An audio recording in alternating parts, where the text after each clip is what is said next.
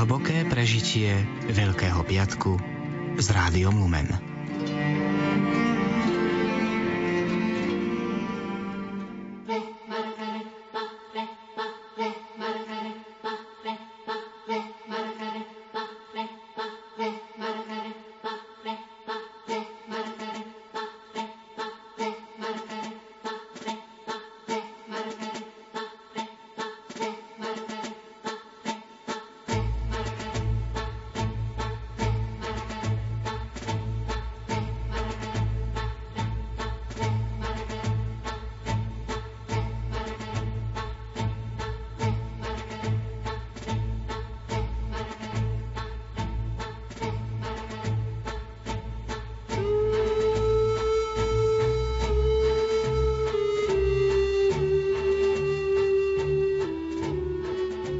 Ruky sa mi zatrasú.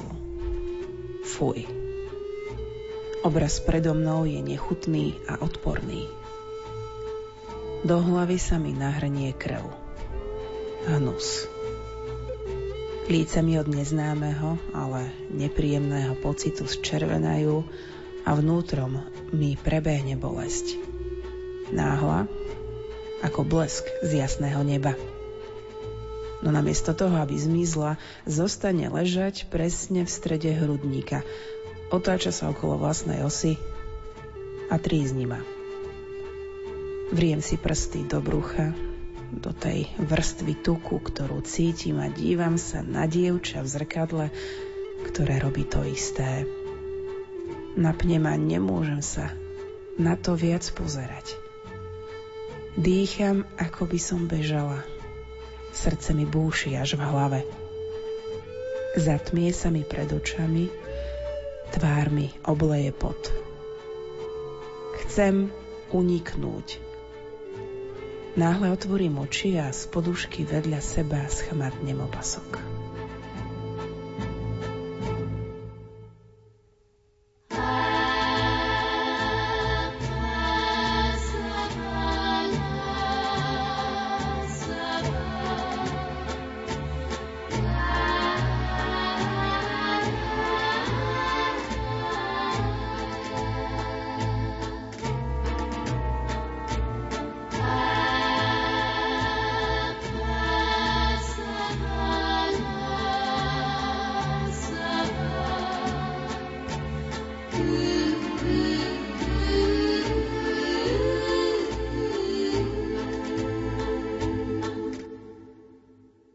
Najbližších šesťdesiat minút vám ponúkame neľahký príbeh mladej spisovateľky Valentíny, ktorá viac ako desaťročie bojuje s anorexiou. Aj vďaka jej rodičom, Dagmar a Jozefovi, ale opäť našla chuť žiť. Pokojné počúvanie vám praje Lucia Pálešová.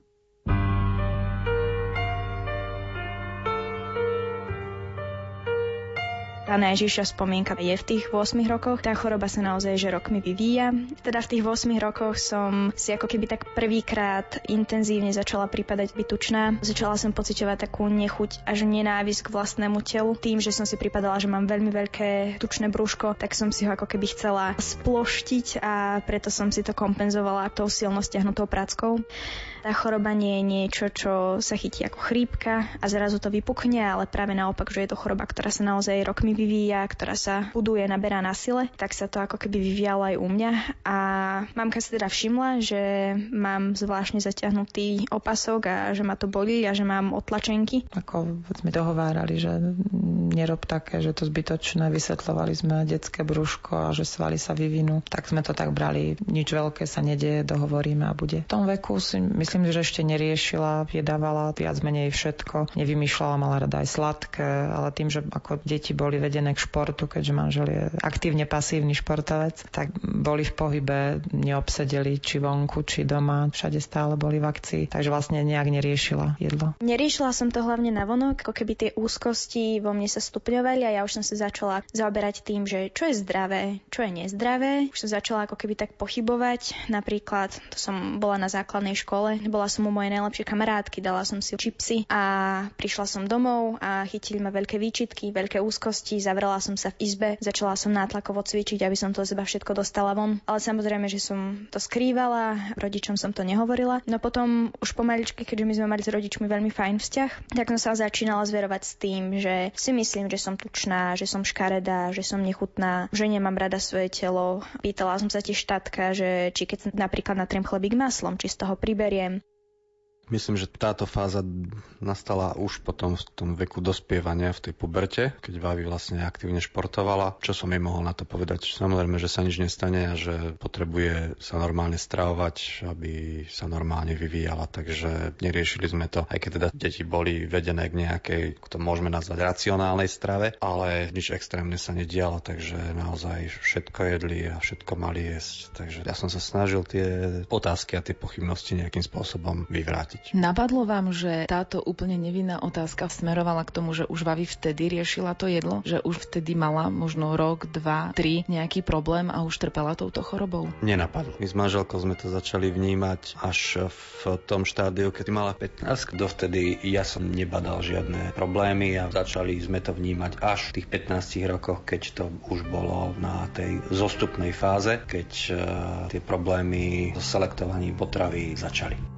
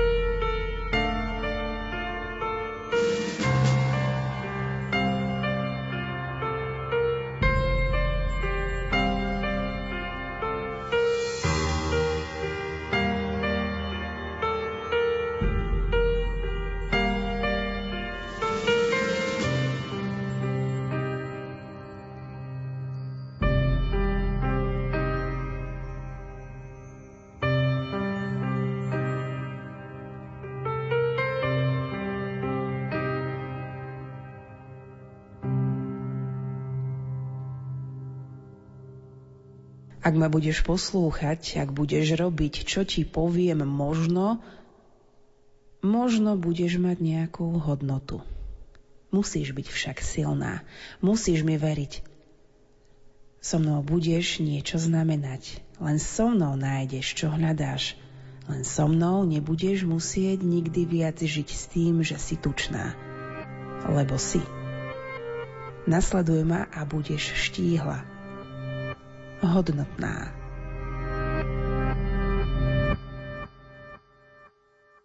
Za vznikom tej choroby stojí množstvo faktorov. Nikdy to nie je len jediný nejaký problém, ktorý to spôsobil. Napríklad, že niekto mi povedal, že mám veľkú hlavu a kvôli tomu sa to spustilo. Takže úplným základom je, že som prakticky odborne povedané ten taký predisponovaný jedinec, že mám tie charakterové črty, ktoré dobre sedia na tú moju chorobu, že som taká veľmi citlivá, že som vnímavá, že som perfekcionistka, že som vlastne od malička trpela takou úzkosťou, nízkym sebavedomím. Nemala som k sebe úplne pozitívny vzťah. Toto všetko sa ako keby vo mne budovalo, bol tam vplyv okolia. Ten bol v mojom prípade veľmi výrazný. Okolie mi dávalo napríklad pocit, že nie som dosť pekná. Áno, boli tam aj poznámky, že mám veľké čelo, hlavu ako vajca a podobné veci od mojich spolužiakov. Taktiež aj v krúžkoch, ktorých som sa pohybovala aj v škole, tak proste mi okolie dávalo pocit, že nie som dosť dobrá, že na mnohé veci nemám. Aj tým, že vyzerám mladší na svoj vek, tak sa tak ku mne ľudia správali, ja som sa cítila nepochopená. Taktiež tam bol taký ako keby interný boj so sestrou, že som sa cítila stále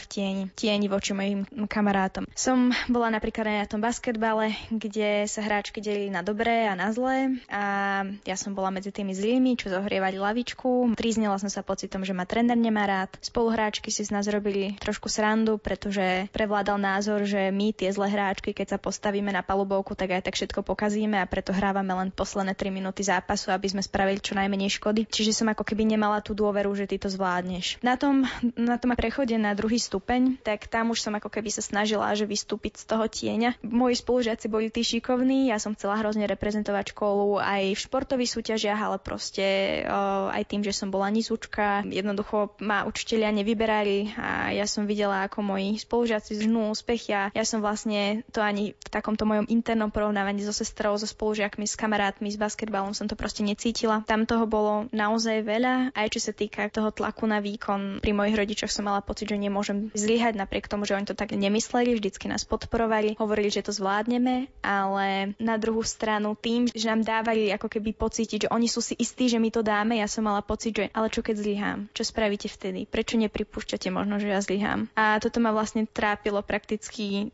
celé detstvo.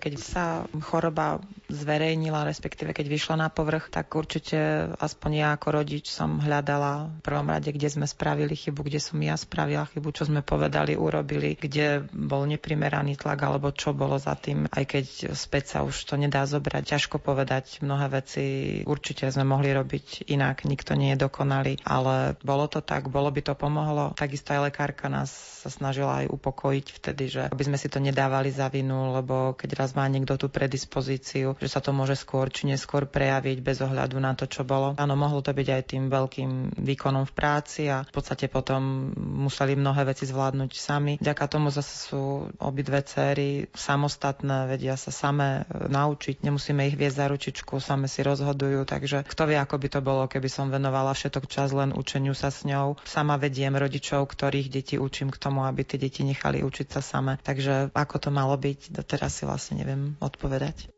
Celý ten proces, keď tie problémy nastali, tak sme sa to snažili riešiť aj s odbornou pomocou. Nie vždy to vyšlo, boli určité limity v diagnostike, taktiež dostupnosti tej zdravotnej a psychologickej starostlivosti, keďže každá návšteva psychológa stála nemalé peniaze u niektorých psychológov. S tým sa môžu stretávať aj dnes rodičia, ktorých deti majú nejaké psychické problémy. Tu by som určite chcela povedať, že mnohé tie situácie, v ktorých sme boli, tak rodičia nemohli ovplyvniť a mnohé zvládli najlepšie, ako vedeli. Stalo sa v živote veľa vecí, na ktoré nemali dosah a ktoré nevedeli ovplyvniť. A to sa týka napríklad aj ako pristupovať k duševným poruchám. Či už to bola obsedantno-kompulzívna porucha, ktorou som trpela predtým, ktorá vlastne vyplývala ako keby z toho, že ma ovládli moje strachy a hľadala som nejaké vnútorné bezpečie. Na druhú stranu áno, že bolo ťažké, že som bola vedená už od skorého veku k veľkej samostatnosti a bolo to pre mňa na tom prvom stupni občas naozaj náročné, ale napriek tomu som vďačná, že som sa veľmi skoro naučila byť samostatná, riadiť si veci okolo mňa sama, vybavovať, chodiť sama na krúžky. Teraz vlastne, keď som na internáte, tak sa mi to veľmi zišlo.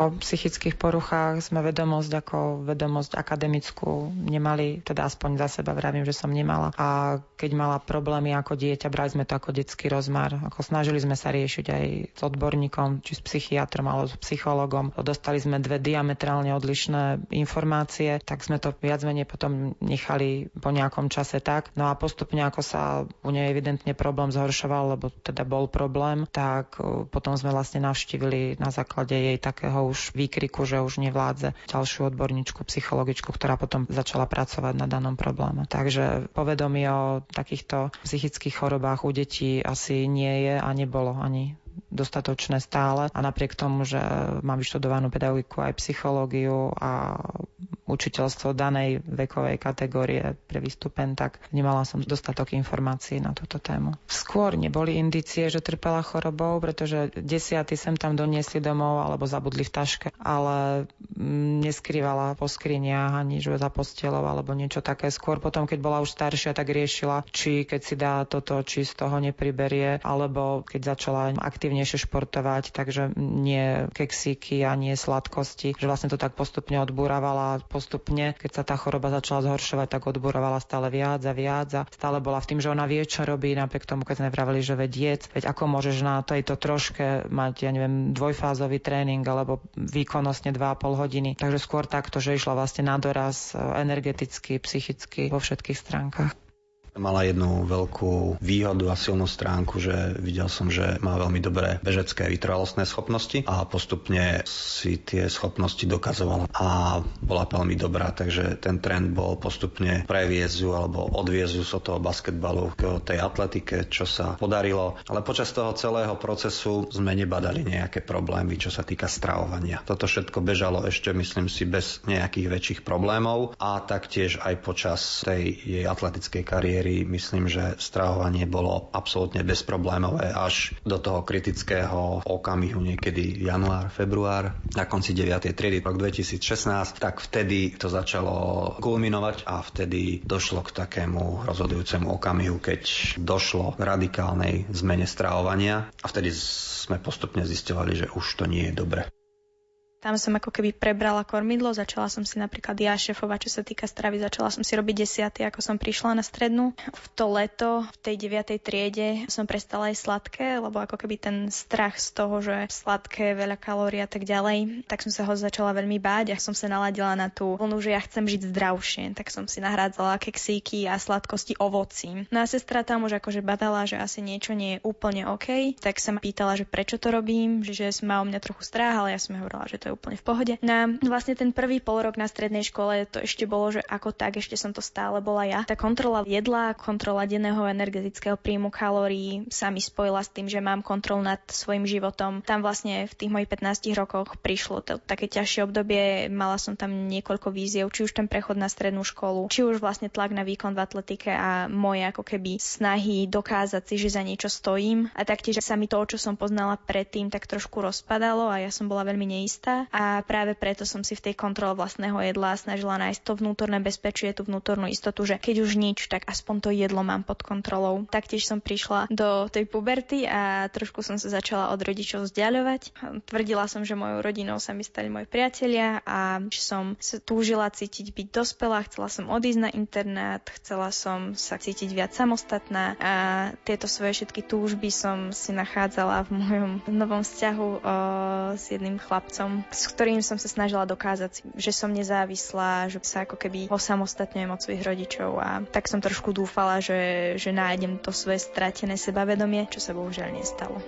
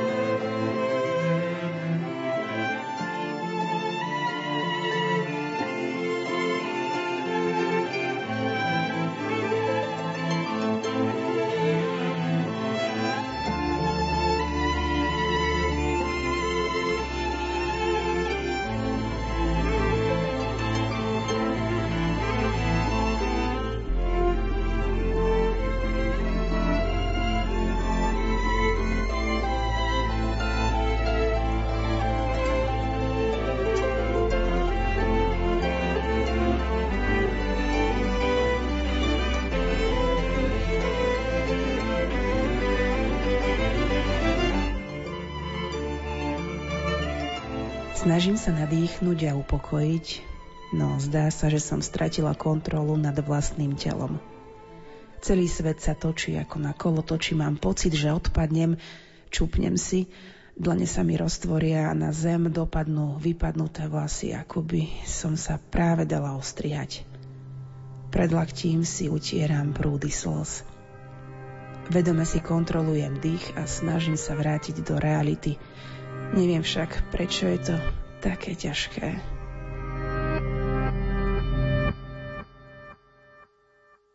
Ten taký najväčší zlom, kedy som si reálne začala počítať, kedy som začala robiť radikálne zmeny v stravovaní, bolo na jednom sústredení v marci. Čiže predtým, keď som mala tieto svoje pubertálne nálady, tak ešte to nebolo úplne také, že pôjdem preč, aby ma rodičia nemuseli kontrolovať. Čo sa týka jedla, bolo to skôr po tej takej typickej tínedžerskej stránke. Potom, po tom sústredení, kedy mi povedali, že moje telesné parametre sa dajú zlepšiť, tak som si povedala, že OK, že ja to zmením. A A tam už ako keby tá choroba nad vami vyhrá a vy sa jej úplne podáte, pretože vy jej uveríte, že nič neznamenáte, že nemáte žiadnu hodnotu, že proste ste absolútne zbytočná pre tento život a ona ako keby tá choroba, ako taký ten vnútorný kritik vo vašej hlave vám povie, že keď ho budete poslúchať, budete ho nasledovať a budete robiť to, čo vám tá choroba povie, tak možno, že nájdete nejakú tú vlastnú hodnotu. Nebolo to tým, že som chcela mať dokonalé telo, že som chcela byť modelka, že som sa chcela páčiť druhým. Vôbec nie. Bolo to o tom hľadaní vlastnej sebahodnoty a potom sa už dostávate do takého cyklu, že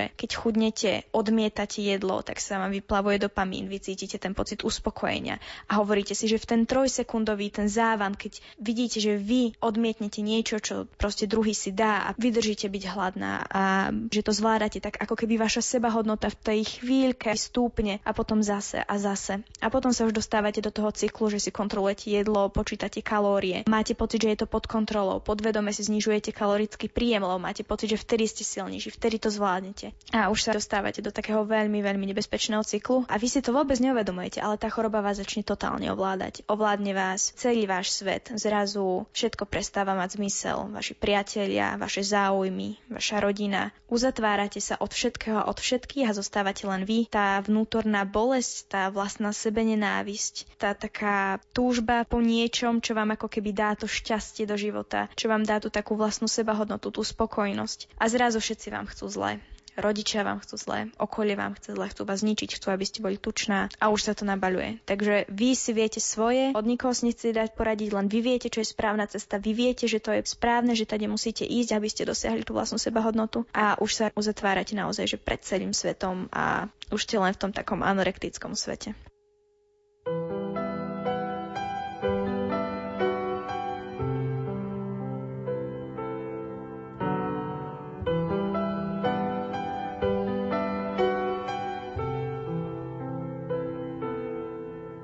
Valentína, mladé dievča, ktoré od ôsmich rokov trpí anorexiou, si čoraz viac uvedomuje, že táto choroba ju už takmer celú ovláda. No nechce sa jej vzdať, práve naopak. Stáva sa na nej závislá.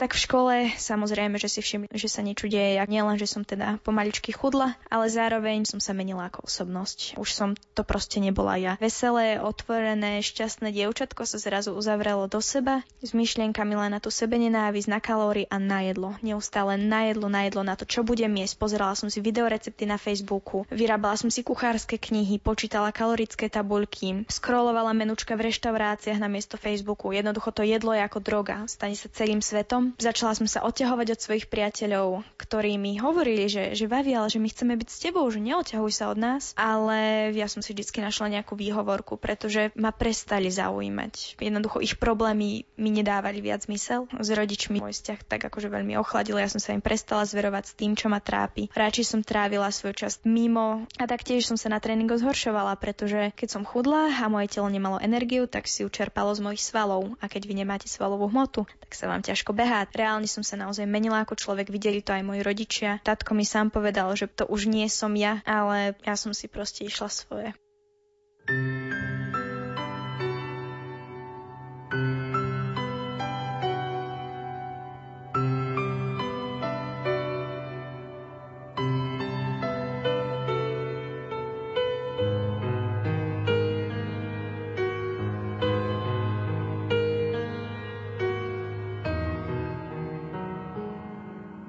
Ja som sa snažila prekonávať ako keby samu seba, pretože každý jeden ten úspech som sa snažila samej sebe dokázať, že OK, možno, že to s tebou nie je také zlé, možno, že za niečo stojíš a ten úspech potom prešiel a ten môj vnútorný kritik ma zastával dole, že ja nič neznamenáme, tak som zbytočná, bolo to iba šťastie. A tak som sa snažila znovu, že skúšať. Taktiež ja som sa snažila nájsť to, čo milujem, čo ma baví a v čom by som mohla byť aj dobrá a zažiť samozrejme ten pocit úspechu, čiže pred samou sebou som sa necítila byť dosť dobrá. Ja som si veľmi dobre uvedomovala, že tým, že chudnem, tak tým sa spomaľujem, tým sa zhoršujem. Preto ma to strašne mrzelo. Trénerovi som sľubovala, a ja už prestanem, a ja už tým niečo spravím, a ja už nebudem chudnúť. A mňa to prakticky mrzelo, že chudnem, ale tá choroba už bola silnejšia. Ten strach bol silnejší, tá sebenenávisť bola silnejšia a ja už som to nedokázala zastaviť. Jednoducho už ma tá choroba držala pevne v rukách, už ma uzatvárala v sebe a tým, že som padala už do tých úzkostí, o, začala som padať do depresií, takže prichádzala apatia. Odchádzali mi doslova sily aj po tej fyzickej po psychickej stránke, ja som jednoducho nemala energiu a postupne som s tým už ani nechcela nič spraviť. To je na tej chorobe ako keby to najťažšie, že vy si uvedomujete, že vás to ničí, ale vy tú chorobu milujete a ste ochotní pre ňu proste urobiť všetko, vzdať sa úplne všetkého, lebo si myslíte, že je to správne. Lenže keď budeš ešte chudnúť, zomrieš, povie doktorka vážne. Pozriem sa jej do očí a myknem plecami. Tak zomriem, odvetím. Je mi to jedno. Nastane ticho. Verím svojim slovám. Pevne, zaťato, s presvedčením. Som ochotná obetovať všetko, lebo je to správne. Lebo len tak budem mať nejakú hodnotu.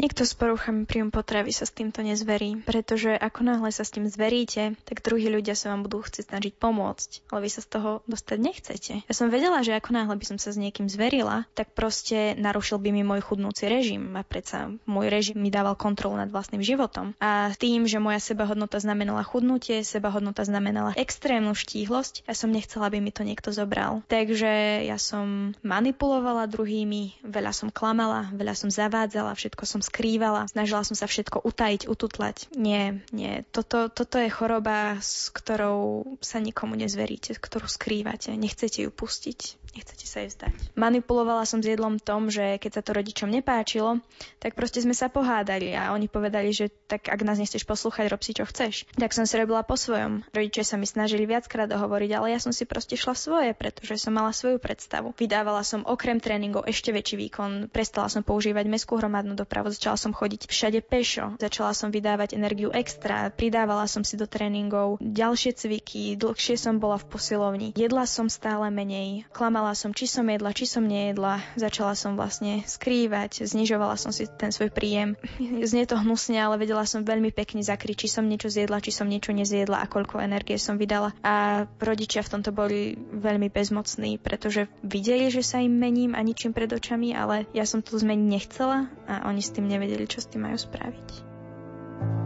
Som strom zlomený mojim snom, ani láska, ani tón, samotou som ulovená.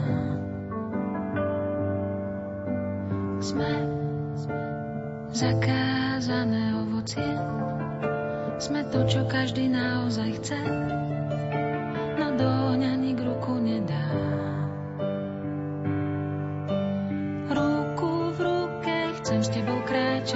nebudem sa ničoho báť. Slzu vidím z oblohy padať, musím sa ťa vzdať. Prečo vietor nenosí odkazy, komu ich mám vlastne dať? Prečo iný musí sa plaziť a krivý môže hrdo stáť?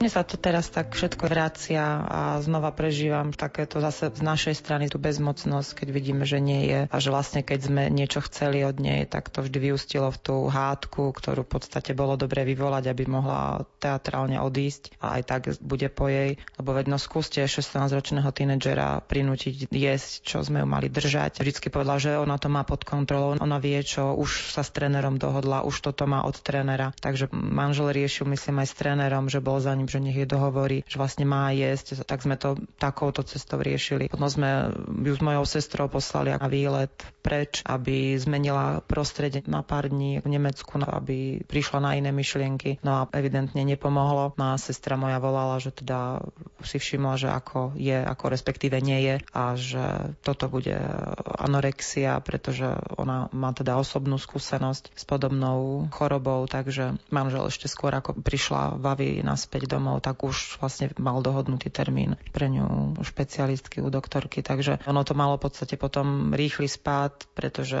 sme si povedali, že no už či chce, či nechce, ideme to mi riešiť, pretože nebola s ňou žiadna reč. Našťastie nebolo treba vyvinúť násilie, poď s nami k doktorovi, že tam ešte išla, ale aj tak to nebolo ešte to, že už sa chcem vyliečiť. Proste dobre, no tak otrávni rodičia, idem s vami, no lebo mi nedáte pokoj, kým tam ma nedovlečiete. Takže áno, spätne sa človeku všetko premieta, mohli sme skôr, nemohli sme skôr, mali sme pritvrdiť, hádok bolo vtedy veľa, tak radšej sa snažíme už v podstate na to nejak nemyslieť a dívať sa dopredu a riešiť to, čo je teraz. A to je možno jedna z vecí, čo nás to naučilo. Je to také odsudzenie sa a mňa to určite mrzelo, že chýba tam tá dôvera.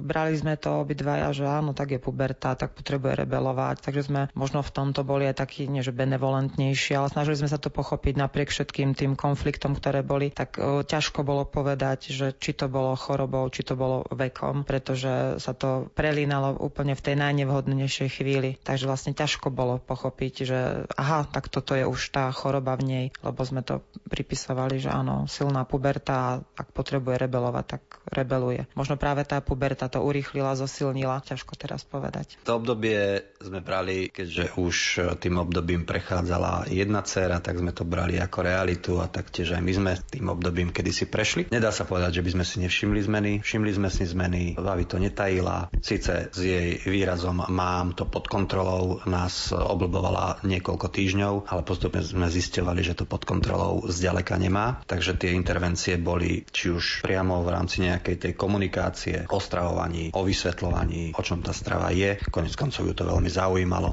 keď sme vedeli, že nepomáhajú rady, že si stále ide po svojom. Bola tam niekoľkokrát intervencia cez trénera, čo ju môže donútiť sa vrátiť na tú správnu cestu, pokračovať v atletike, zakázať tú atletiku, pokiaľ sa neznormalizuje. Mňa veľmi prekvapilo, že v podstate to nediagnostikovala ani psychologička, ktorú navštevovala. Praktická lekárka sa k tomu vyjadrila len tým, že no, bolo by dobre, aby sa stravovala všestranne a že treba jesť. Takže tiež žiadna intervencia nebola. Napriek tomu, že človek videl, že to ide dolu vodou, do toho na nešťastie prišla ešte mononukleóza, ktorá ten proces opätovne spustila a už to úplne išlo celé zle. Až nakoniec prišiel ten výlet do Berlína a telefonát mojej švagrinej, ktorá potvrdila, že je to jednoznačne v patologickej chorobnej fáze. Tým pádom nastal ten moment, že som začal konať. Zistil som, že nemáme na to jednoducho už ďalej vplyv. Kontaktovali sme psychiatričku a jednoznačne som požadoval odbornú pomoc, lebo som vedel, že toto už nie je v poriadku.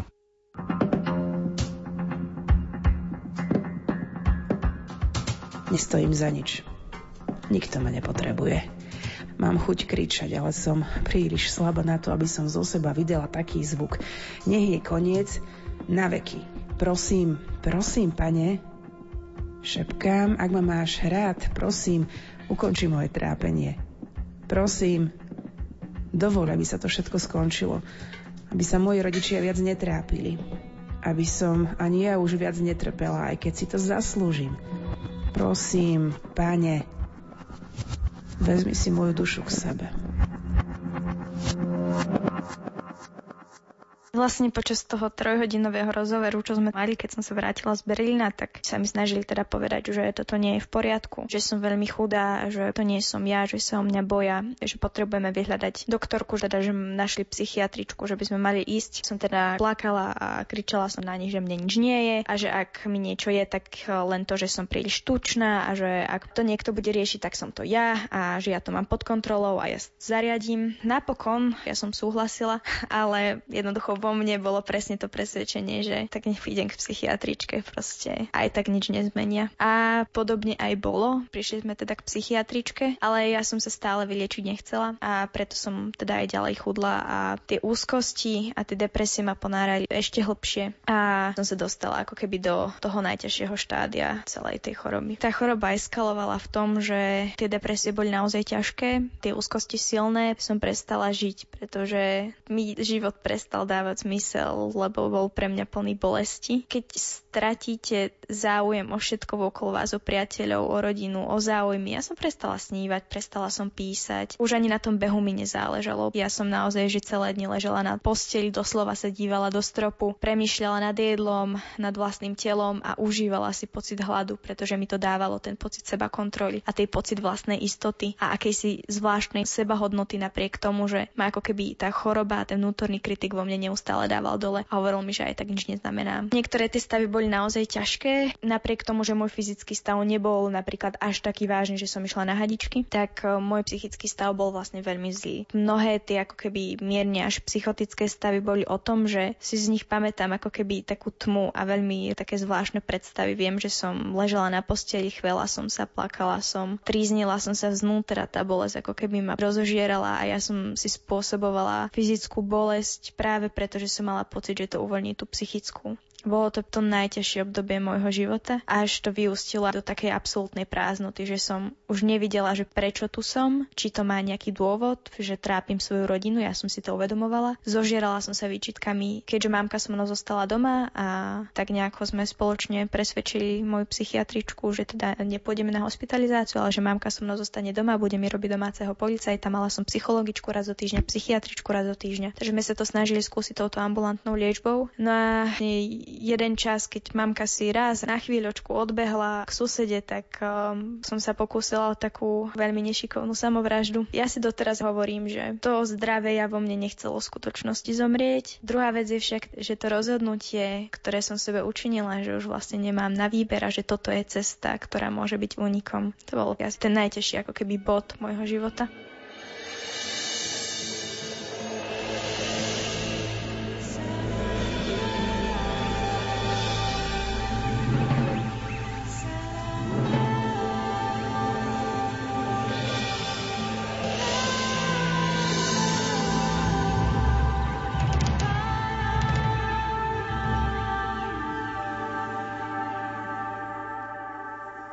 Bye.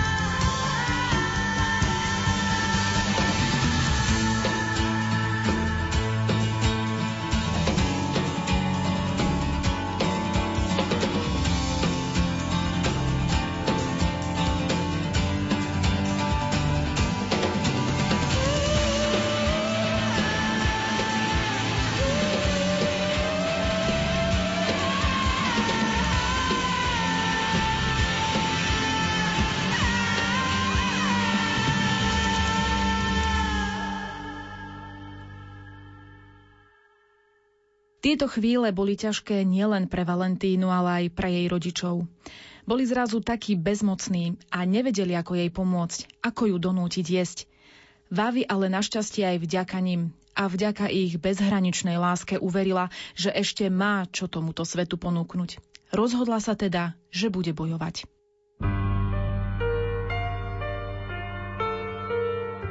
To, že tu nie som a že môžem rozprávať ten príbeh, je hlavne kvôli. Uh, keďže tatko chodil do práce, tak um, hlavne kvôli mamke, pretože tá žena so mnou zostala prakticky celé tie dni doma a ona so mnou ráno vstávala, snažila sa dodržiavať režim, ktorý sme si zvolili s doktorkou. Večer so mnou chodila spať, varila mi, naberala mi, jedla so mnou, trávila so mnou prakticky temer celý deň. Spolu sme napríklad šili, spolu sme sa rozprávali, spolu sme sa chodili prechádzať. Boli to ťažké momenty, keď predo mnou sedela v kuchyni a, a ja som odmietala niečo zjesť a bojovali sme spolu a ja som na ňu kričala, ako mi ničí život, ako má vypadnúť, ako má ma nechať. Neraz som ju teda dohnala k slzám, len kvôli tomu, aby som určité jedlo nemusela zjesť a ja som si potom zabuchla dvere do izby. A taktiež boli momenty, kedy ma proste chytil akutný stav tej úzkosti a taký afekt a ja som proste na celý byt kričala, ako sa nenávidím, pretože som hrozne tučná, ako už nechcem ďalej žiť. No a myslela som to bohužiaľ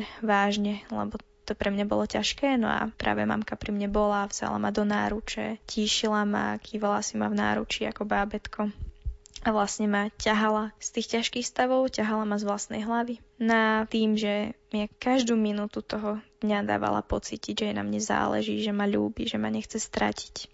Tak to bolo to najdôležitejšie, čo mi tak prenikalo takými maličkými dierkami do tej mojej tmavej kupoli, že keď ja sama sa nenávidím a keď celý svet ma nenávidí, takže ona je tu a jej na mne proste záleží. A to bol veľmi dôležitý aspekt toho, že som napokon dospela k rozhodnutiu, že chcem byť zdravá a že sa chcem vyliečiť. Mamka je tu, mamka ma ľúbi, mamke na mne záleží, neopustila ma. Tatko ma neopustil, sú tu so mnou, tak uh, vtedy taká posledná kvapka bola, keď mi zavolal môj tréner atletiky, no a povedal mi, ako ma má rád, ako mu chýbam, ako by mi veľmi chcel pomôcť, ako by ma chcel znovu trénovať. No a to bol ten moment, to takéto precitnutie, kedy som si uvedomila, že toto mi tá choroba spôsobila, toto nie som ja, ja nie som šťastná. A uvedomila som si, čo môžem znovu získať, keď budem zdravá, aký život môžem mať. Tak som sa rozhodla, že zabojujem, že chcem byť zdravá, že sa vyliečím. Ja som najskôr mala motiváciu, že sa vyliečím kvôli rodičom, aby sa už netrápili, že sa vyliečím kvôli trénerovi, aby bol na mňa znovu hrdý, aby som mohla trénovať. Milovala som beh, aby som mohla znovu behávať. Vyliečím sa kvôli svojej doktorke, aj malého pacienta menej, lebo som si uvedomovala, v akom marazme občas tí doktori sú a že má toho veľa. A taký ako keby najsilnejší moment z toho celého bolo, že som si povedala, že Vavi, že keď budeš zdravá, tak rozbehneš nejaký projekt, aby si druhý nemuseli prechádzať tým, čím si prechádza tvoja rodina. To bola ako keby taká tá najväčšia motivácia, kvôli čomu som začala bojovať, aj keď to nebolo ľahké, ale prakticky mamka mi zachránila život. A tatko zasiahol už v tom, že poďme na lieky, to nezvládame bez nich, tak vlastne sme sa dali na lieky a ten mesiac, kedy som sa na ne zvykala, bol veľmi ťažký, ale potom postupne to bolo stále lepšie a pomaličkými krokmi sme postupovali, lebo že ja som naozaj bola ochotná obetovať úplne všetko. Lebo som verila, že tak nájdem tú vlastnú hodnotu. A vďaka tomu, čo pre mňa spravili rodičia, že, že sa mi otvoril a viac aj ten citový vzťah s tatkom, že, že mi začal hovoriť, že ma ľúbi, že bol vždy na mňa hrdý, ospravedlnil sa mi za to, že niekedy v tej ťažkej chvíle nezvládal, pretože sa cítil byť bezmocný a povedal mi, že mám ťa rád, Piťu. A momentálne sú moji rodičia jedni z najbližších ľudí, ktorých mám. Ľudia, ktorí mi reálne že zachránili život a ja neviem, ako sa im odvďačím za to.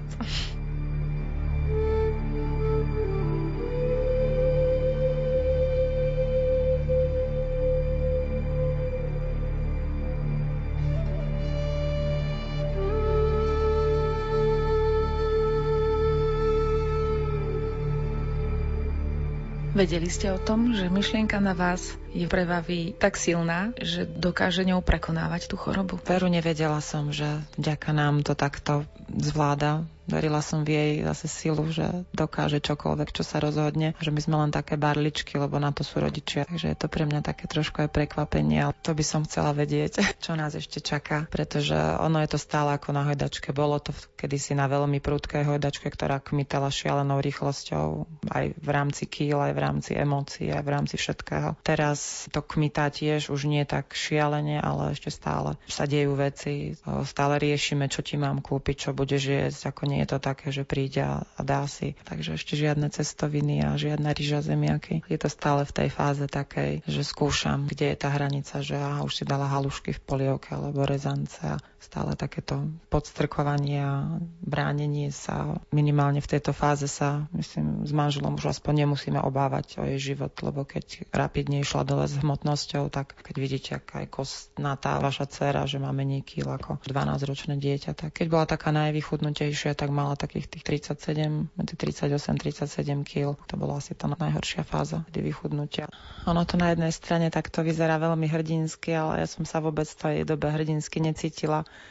Tiež sme mali s manželom rôzne debaty a čo a ako a každý sme mali istý čas rôznu diametrálne inú predstavu o liečbe. Manžel ako vedecký typ, teda skôr lieky, hospitalizácia, lekári. Ja skôr a skúsme a bez liekov, lebo to vie, aké účinky to má. No ale keďže stav sa zhoršoval, tak potom som nemala už ani iné východisko. A tým, keď som ja prijala liečbu, tak by potom prijala aj Vavi. Boli to možno podobne ako u nej výkyvy, že ah, už to je na dobrej ceste, potom zase, že celé zle, taká bezmocnosť a frustrácia a neustále napätie, lebo keď niekoho kontrolujete, tak ja som dosť liberálny človek a niekoho takto kontrolovať, to mne nerobí dobre. Aj deti sme viedli k tomu, urob najlepšie ako vieš, tak sa pomýliš, opravíš, ideš ďalej, nič sa nedieje. Takže bola som veľmi frustrovaná, koľkokrát som mala pocit, že potrebujem plakať, kričať, lebo bolo vo mne kopa napätia, ale zase som si bola vedomá, že nesmiem, že to musím ustať, lebo to, keď sa ja položím, nikomu nepomôže. Takže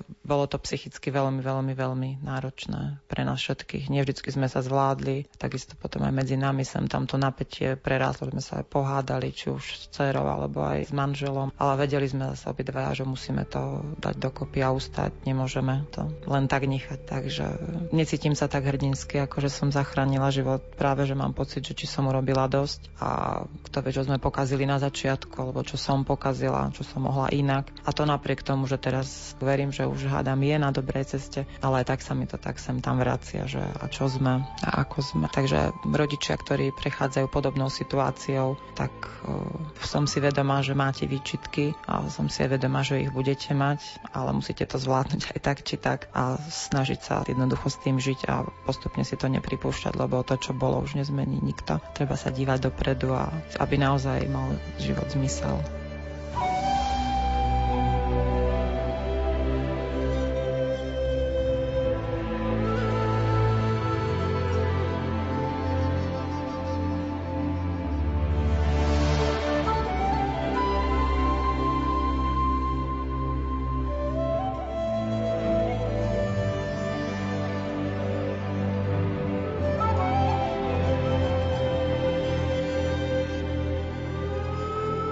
To je pre mňa asi na tom celé také to najkrajšie, že vidím, že sa zo mňa znovu stáva ten človek, ktorým som bola, že som zase plná energie, že sa cítim byť v určitý moment šťastná, že dokážem cítiť radosť, dokážem sa usmiať, zasmiať sa. Znovu som otvorená svetu, otvorená pre druhých ľudí a mám tu možnosť pomáhať druhým v rámci svojho projektu Chudžiť, čo je pre mňa mojou najväčšou motiváciou a čo je niečo, čo chcem v živote robiť. Znovu sa zaujímam o svet navôkol, o tie veci, ktoré ma bavia, od politiky až po súčasné svetovedenie, históriu a tak ďalej, písanie, snívanie. No a práve vďaka úžasným ľuďom, na ktorých som natrafila vo svojom živote a ktorým som neskutočne vďačná, mohol vzniknúť a môže fungovať projekt Chudžiť, ktorý sa snaží riešiť komplexnú otázku porúch príjmu potravy na Slovensku od nejakej prevencie cez pomoc až po reálne za spolupráce s odborníkmi o nejaké zlepšenie toho liečebného systému, čo sa týka porúch príjmu potravy, detskej psychiatrie, ktorý tu je. Je to beh na dlhé trate, je to jedine možné za spoluprácu s odborníkmi a odborníci, s ktorými spolupracujeme, sú úplne úžasní ľudia, ktorí dennodenne zachraňujú životy a ja som vďačná, že nám venujú ten svoj čas, ktorý je veľmi obmedzený. Taktiež som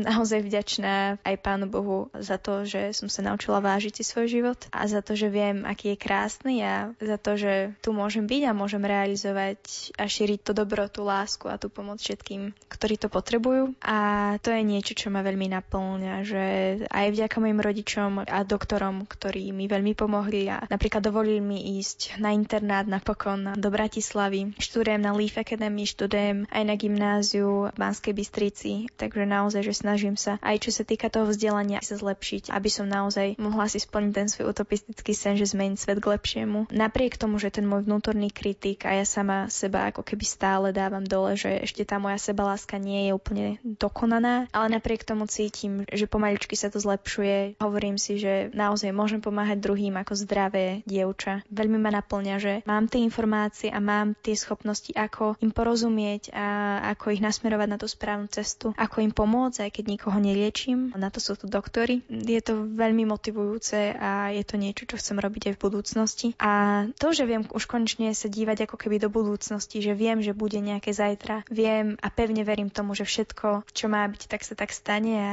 naučila som sa dôverovať tomu životu a ísť si za tými cieľmi a proste snívať a pomáhať. Áno, choroba mi mnohé vzala. Obrala ma o niektoré šťastné chvíle, obrala ma o istý čas môjho života, vzala mi priateľov, témer svoj život, takže bolo to naozaj náročné. Ja som sa naučila veriť a teraz mi to zrazu dáva zmysel, že Pán Boh mi dal do života anorexiu, aby mi dal konečne ten spôsob, aký môžem pomôcť druhým ľuďom a zrazu to všetko dáva zmysel. Zrazu viem, že to tak malo byť, zrazu mám v sebe tú silu, tú energiu a naozaj všetko, čo sa stalo, sa tak stať malo a ja si myslím, že mi to veľmi veľa dalo, aj keď nikomu neprajem, aby si tým prešiel a je to ťažké pre každého jedného človeka, pre každú jednu rodinu, ale práve preto, že som si tým prešla, pevne verím, že môžeme zlepšovať spolu s ostatnými životy tých druhých ľudí a mám veľkú motiváciu a chcem byť zdravá, snažím sa, som za to vďačná.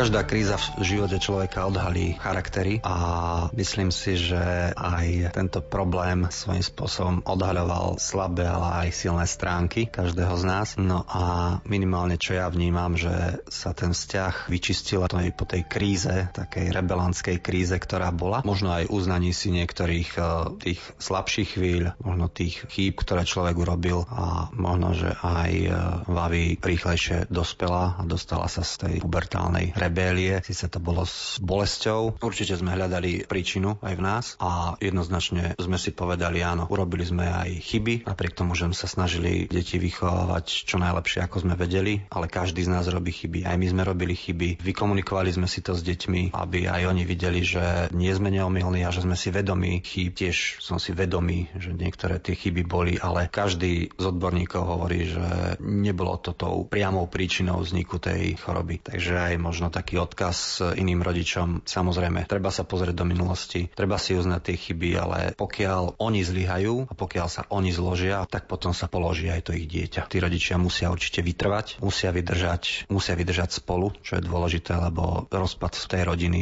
by k ničomu neprospel a musia zabrať. Musia žiť s tým pocitom, že pokiaľ ich to nezabije, tak ich to posilní, čo je síce strašné klišé a často sa to hovorí, ale asi na tom bude niečo pravdy. Čo by som určite urobil inak, tak by som oveľa skôr inicioval psychiatrickú liečbu. Určite by som bol tvrdší v tom, aby na tú farmakologickú liečbu išla čím skôr, lebo tam sa už hralo o život. Takže by som asi vyhľadal tú odbornú pomoc skôr. A to radím aj iným rodičom, pokiaľ vidia tie náznaky, že to dieťa smeruje k nejakým poruchám príjmu potravy, tak treba čím skôr vyhľadať odbornú pomoc, lebo tá sa nedá vyhľadať zo dňa na deň. S tým treba počítať a treba ju jednoducho vyhľadať čo najskôr. Bolo pre mňa prekvapivé alebo neočakávané, že tá liečba trvá dlhšie, než som si myslel. Očakával som, že tá liečba bude trvať niekoľko mesiacov. Hlavy sa vráti na pôvodnú váhu a všetko bude v poriadku. To bolo pre mňa také dosť nepríjemné prekvapenie, že tá liečba trvá oveľa, oveľa dlhšie a chcem aj upozorniť všetkých príbuzných a rodičov, že nech očakávajú, že tá liečba bude trvať niekedy až roky, aby svoje očakávania korigovali týmto smerom. Ja to prirovnám k liečeným alkoholikom. Človek sa môže z alkoholizmu vyliečiť, ale vždycky to už bude vyliečený alkoholik. To znamená, že nebude môcť nikdy siahnuť po alkohole, aby do toho alkoholizmu nespadol. Takže aj tu je to, každý z poruch príjmu potravy sa môže vyliečiť, ale vždy si musí dávať pozor na to, aby do toho už nespadol. Takže absolútne žiadne diety nepripadajú do budúcnosti do úvahy. Žiadne experimentovanie so stravou, proste normálne sa stravovať tak, ako každý bežný človek.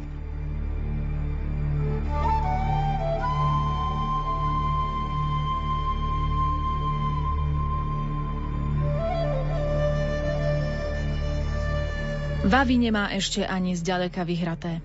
Uvedomuje si to ona, uvedomuje si to jej rodina.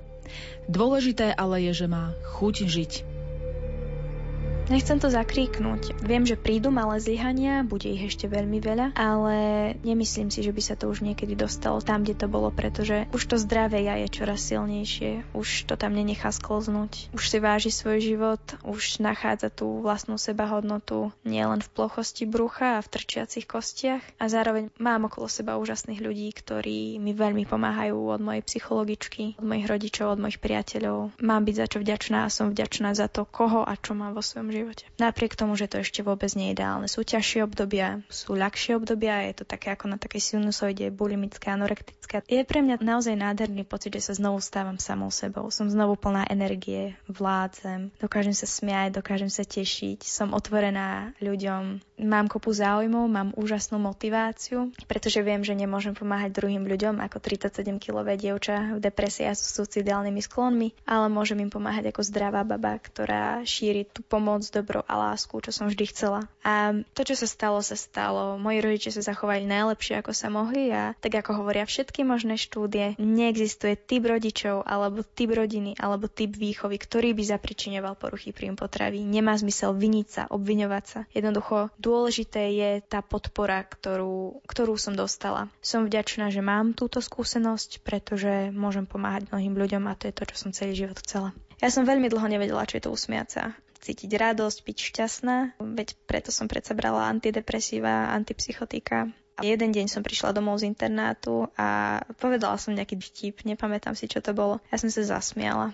Rodičia sa na mňa pozreli, ako keby, ja neviem, proste, čo som spravila a pozreli sa tak na seba. Začali, že pozri na ňu, že ona sa, ona sa zasmiala. A tak sa dívali prekvapene a to, čo som videla v ich očiach, to bolo pre mňa šťastie. Keď sa ma niekto spýta, že ako vnímam šťastie, tak to je moja prvá spomienka. To je reálne, to je číre šťastie, čo som videla v ich očiach. A to aj to moje samé prekvapenie, že som sa konečne zasmiala, že som konečne cítila tú iskierku radosti. To je pre mňa jedna z najčarovnejších chvíľ. A ňou sa končí aj, aj tá moja knižka. Pretože to je nádej. Má Vavi už teraz chuť žiť? sto percent mám chuť žiť.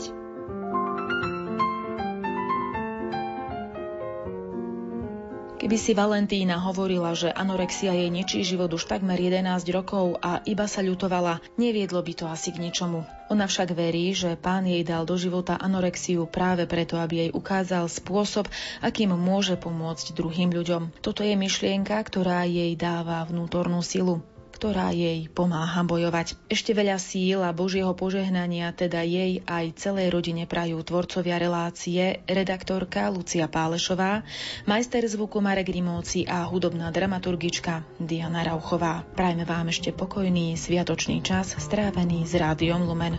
Do počutia.